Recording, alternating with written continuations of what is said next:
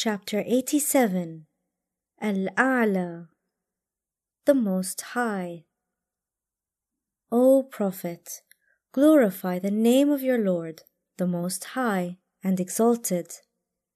The chapter opens by praising and glorifying Tasbih, the Exalted, A'la, Lord. The Quran mentions praise and glorification of the Lord twice, but each time from a different perspective. One is in the context of the magnificent Lord, Rabbik al-Azim, whereas here the context is that of the Most High and Exalted Lord, Rabbik al-A'la. Note that we are not commanded to praise and glorify Allah, God, but to praise and glorify the Rabb, Lord. Allah is the name of God, the one whom humans worship, whereas Lord, a term that is employed many times in the Quran, symbolizes his aspects of manager, planner, and master. This verse says, Glorify the name, ism, of your Lord. The attributes that the Quran ascribes to specific names are consequential and, as such, we must reflect upon their meaning. We may derive this conclusion that when glorifying God, we have to remind ourselves that we are praising and sanctifying the special and unique attribute that makes Him the Most High and Exalted. The exegetes translate Sabbih as transcendent, infallible, and without deficiency, to indicate that God's Lordship is perfect, and thus His creation contains no deficiency or error. Therefore, humans should glorify Him and testify that He has no imperfections. Now, it informs us where we can see the Lord's grandeur and magnificence. Who created then fashioned it well in due proportion. Praise and sanctify the Lord, who created the creation, khalq, and then fashioned it in due proportion, sawwa. The particle fa that precedes sawwa, duly proportioned, denotes that every item is positioned in its proper place after its creation. Who destined according to measure then guided. The word qadr points to quantity and measure.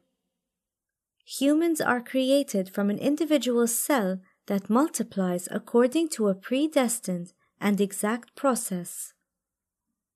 Each organ has a precise number of cells allocated to it, such that even a small variance in its number would disturb the whole order of the body. The word fahada denotes guidance, a guidance that is all encompassing because He guides all His members of His creation, not just humanity.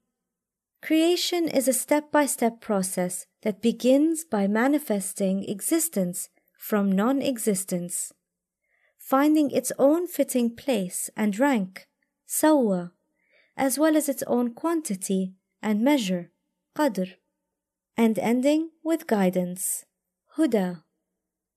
There are infinite examples of the Lord's guidance in nature, from marine mammals living a few miles under the ocean's surface in abject darkness, to bees that frolic in orchards pollinating different fruit trees based on their flowers' colors, to dogs' incredibly powerful sense of smell that can detect odors and memorize scents in their brain and distinguish them even years later. These amazing phenomena demonstrate that all creatures, regardless of size, are guided, hidayah, to play their proper role in nature. And God clearly has bestowed upon all creatures the necessary faculties to survive. Who has brought forth the green pasture? This is the chapter's third use of relative pronoun alladhi, which. The triple usage denotes three fundamentals, namely radical monotheism, prophethood, and the day of resurrection. The first relative clause after alladhi points out the singularity of creation, which reflects God's oneness. The second, alladhi, sheds light on the fact that divine guidance is prevalent in nature and that every creation is in need of it. Finally, the third, alladhi, which is found in this verse, is a reminder and a warning of the truth of the day of resurrection. It reminds us that the same divine power who created us from dust will bring us back from dust. Then turned it into dark colored waste. As one season begins to end, a plant that was once green, fragrant, and flowery starts to turn brown and wither away, becoming so light that the wind carries it away. We will teach you to recite, O Muhammad, so that you will not forget. The verses revealed during the first two to three years of his prophetic ministry tended to be short so that he could gradually explain the truth and transform his people, attract them to his message, and lay the foundation of a new paradigm. During this period, he also had to shoulder the weighty and daunting task of his mission, which most of his people opposed.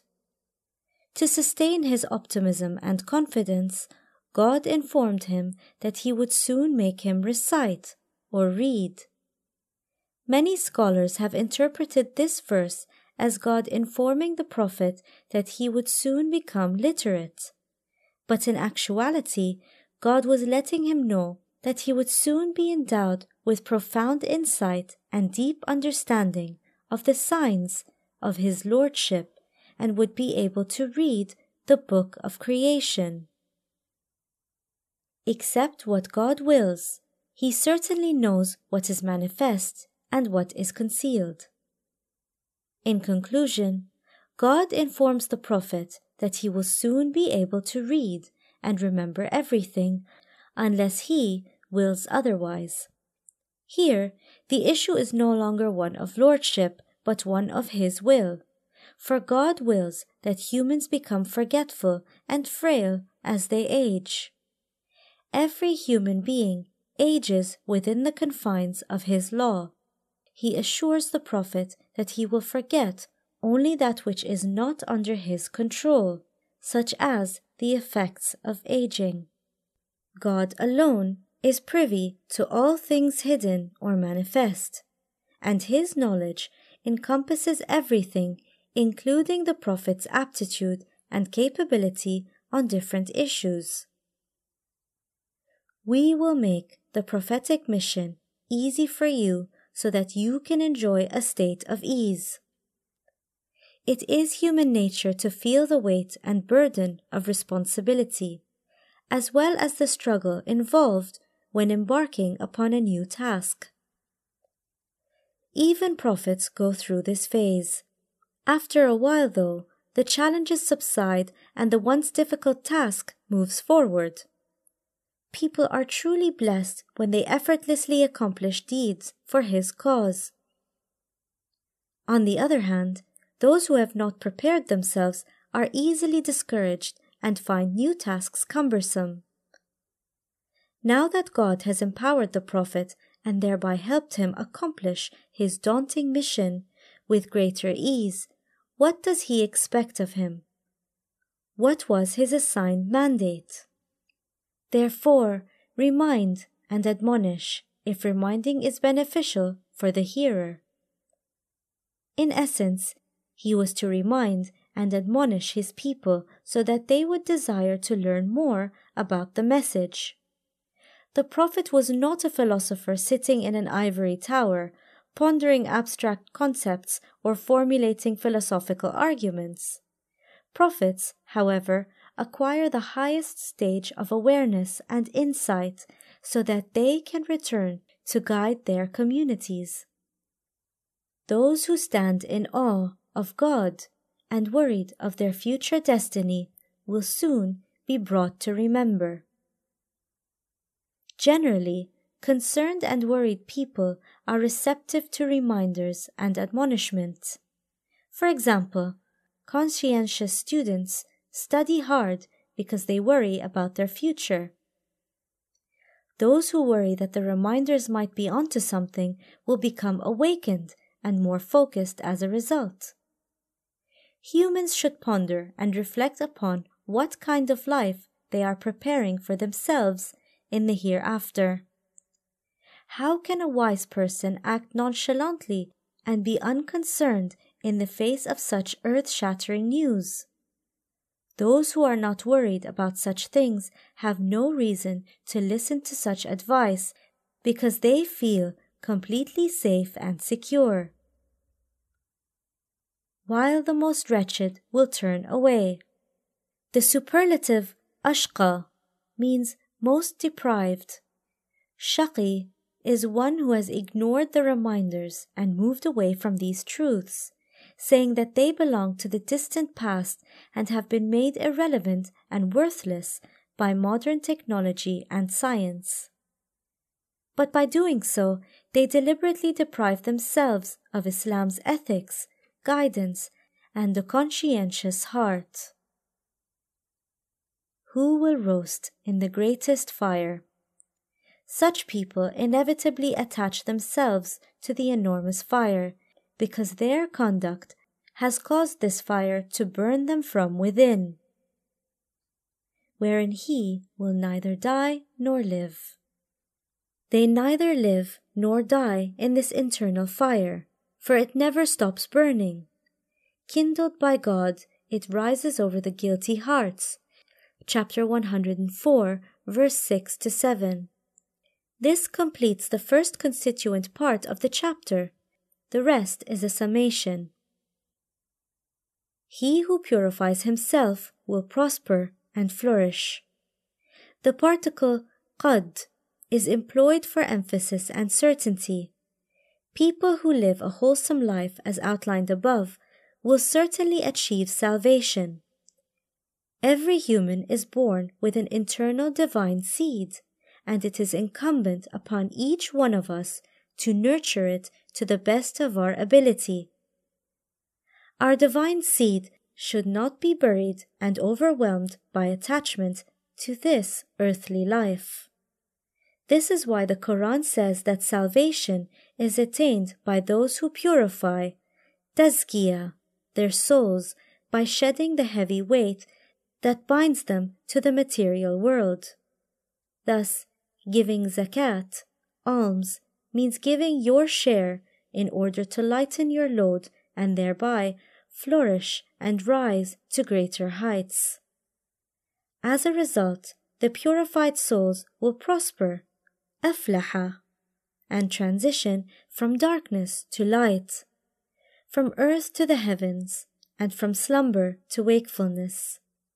So, what happens after one is awakened? he remembers the name of his Lord and praise. The first step in the process of awakening is purification, tazkiyah, for this makes one receptive to the reminder and admonishment. The next logical step is to figure out in which direction to go. Quran chapter 83 verse 14 reminds us that our continued misdeeds rust and corrode our heart to such an extent that it can no longer receive divine rays. Thus, we must cleanse and purify it regularly. But you prefer the life of this world. It is truly sad that people prefer this world over the hereafter. The Quran asks why we have become so heavy and cling to earth. Chapter 9, verse 38 so accustomed to this life's trappings and comforts that we can no longer elevate ourselves. We have become content with this lowly and fleeting life and seem to prefer it over the hereafter. Even though the hereafter is better and more lasting, eternal. In the vocabulary of the Quran, temporal life is mata', insignificant, and the afterlife is khair, chosen. Khair, which also means good and blessed, is that which has the quality of allowing one to choose based on free will. Ikhtiyar. This is, indeed, in the earlier scrolls, revelations. Divine scriptures have reminded humans throughout history that only self purification can awaken them from the ignorance that is preventing them from turning toward God. The scrolls, revelations of Abraham and Moses. Note that suhuf, plural of sahifa, does not only mean written pages or scrolls. Prophets Abraham and Moses, along with their scriptures, are mentioned here for the first time. These verses were revealed during the second and third years of the Prophet's mission, and for many Arabs, they were learning about them for the first time. Abraham is considered the first Imam, leader, and exemplar, and Moses the first prophet to establish a community, Ummah. The former attained the title of Imam over humanity after passing the divine test, chapter 2, verse 124. However, this differs from the role of a prophet, Nabi, who is a harbinger of the good news. Moses was both a Nabi and a Rasul for he established the first ummah based on a crystallized concept of a sharia.